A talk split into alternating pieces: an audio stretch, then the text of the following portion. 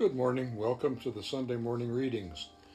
We'll focus on one of the four lessons appointed each week by the Common Lectionary for reading in worship. Our reflection for today, April 18th, 2021, the third Sunday of Easter, is Luke, the 24th chapter, verses 36 through 48.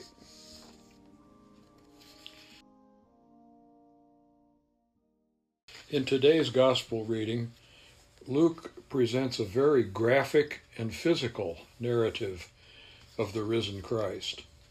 He appears among the disciples who are terrified at first that they are seeing a ghost. Luke then tells us that Christ showed his wounded hands and feet and asked for something to eat.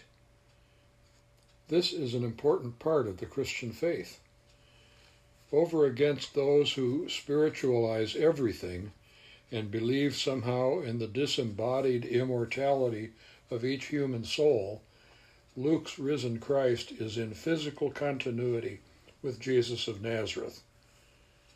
Immortality of the soul is an ancient Greek philosophical concept, but Christian faith is about resurrection from death. Let's face it, the Greek idea is actually easier to accept and believe. And we must also admit that we have no idea what resurrection is or could be in a scientifically minded 21st century world. We have witnessed too many shootings and have attended too many funerals. So, as Christians, we celebrate Easter Sunday and its gospel testimony placing our credence in an ineffable mystery Christ is risen. Unless we are willing to prefer Platonic philosophy or give in to agnostic unbelief, then with Martin Luther we confess, Ich kann nicht anders. We cannot do otherwise. This is the solid ground of our faith. And as an old hymn puts it, all other ground is sinking sand.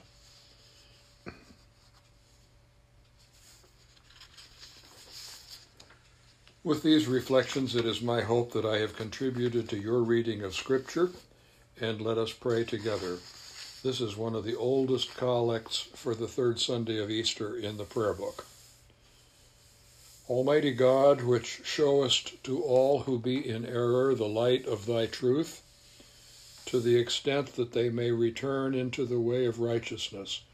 Grant unto all them that they may eschew those things that be contrary to their profession, and follow all such things as be agreeable to the same, through our Lord Jesus Christ. Amen. You've been listening to commentary on the Sunday morning readings, an ecumenical meditation offered each week by Daniel L. Johnson, a retired minister of the United Church of Christ. Thank you for listening, and God be with you today and always.